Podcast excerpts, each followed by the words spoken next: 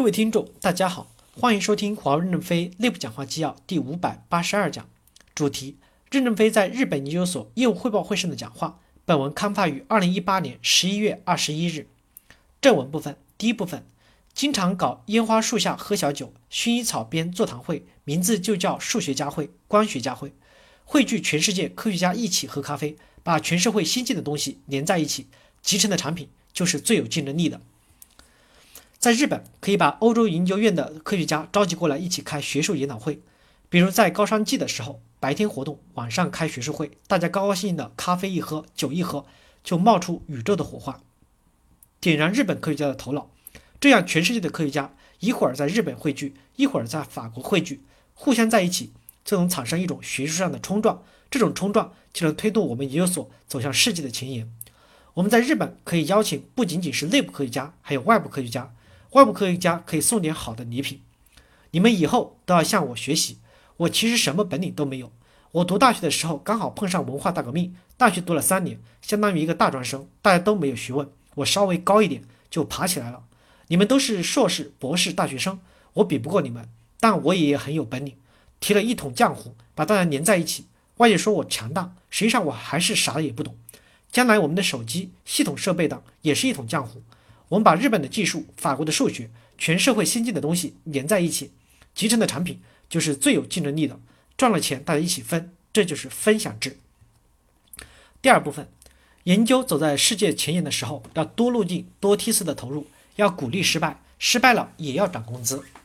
在日本，你们已经取得了一定的成功，研究正走在世界前沿的时候，再往前走，我们要鼓励失败，失败了大家一起讨论，看看失败有没有道理。有道理，一鼓掌就涨工资，大家都去尝试。就算大多数失败了，人才也培养出来了，总会有一个成功。一旦成功，所有的失败者往成功路上去的时候，带来了通过失败增加的知识、能力、经验，汇聚到成功的管道上，就会更成功。这不是单一的方法，而是多个方法的汇聚，这就是多路径的前进。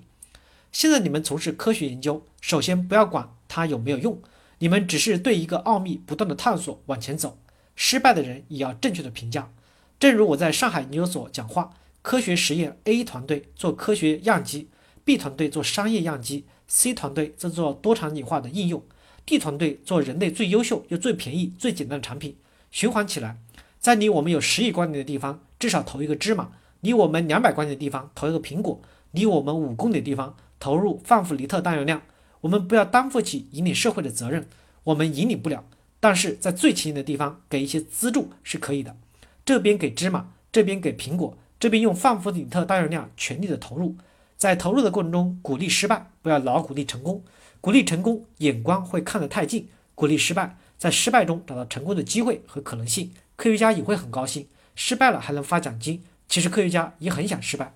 他们的理想都很远大的，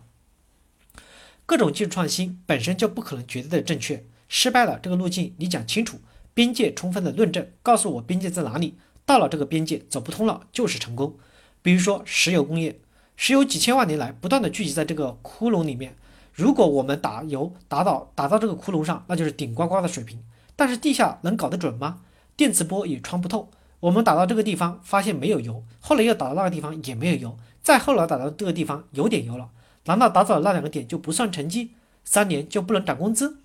早打的那两个点就告诉你这个油层的边界在哪里，根据这个边界和油层厚度就能算出储量。打一次是很难打到油的，就多打几次。不能认为打到边上的都没有功劳，只有打到油的才有功劳，那中国石油工业就没有了。所以不成功的科学家，以科学研究也是一种成功。第三部分，在产业合作方面，我们要永远不要伤害日本企业，要合作共赢。在产业合作方面，我们永远不要伤害日本企业，绝不准侵犯日本的专利。我们来这里做研究、办企业，不是挖日本企业的墙角，而是增强我们这方面的能力，也促使日本企业更成功，使我们在系统集成上更成功。我们要本着这个原则进行产业合作，就不会出现冲突。在日本做研究与合作，不能说这个零件我们会造，就不让日本人企业造，这样日本社会就不会欢迎我们。如果这个零件日本企业会造，我们合作研究之后会造得更好一点，然后我们请日本企业利用合作成果帮我们造。这样实现共赢就没有矛盾了。我们应该利用日本的优势资源，继续增加研究所、实验室的数量。感谢大家的收听，敬请期待下一讲内容。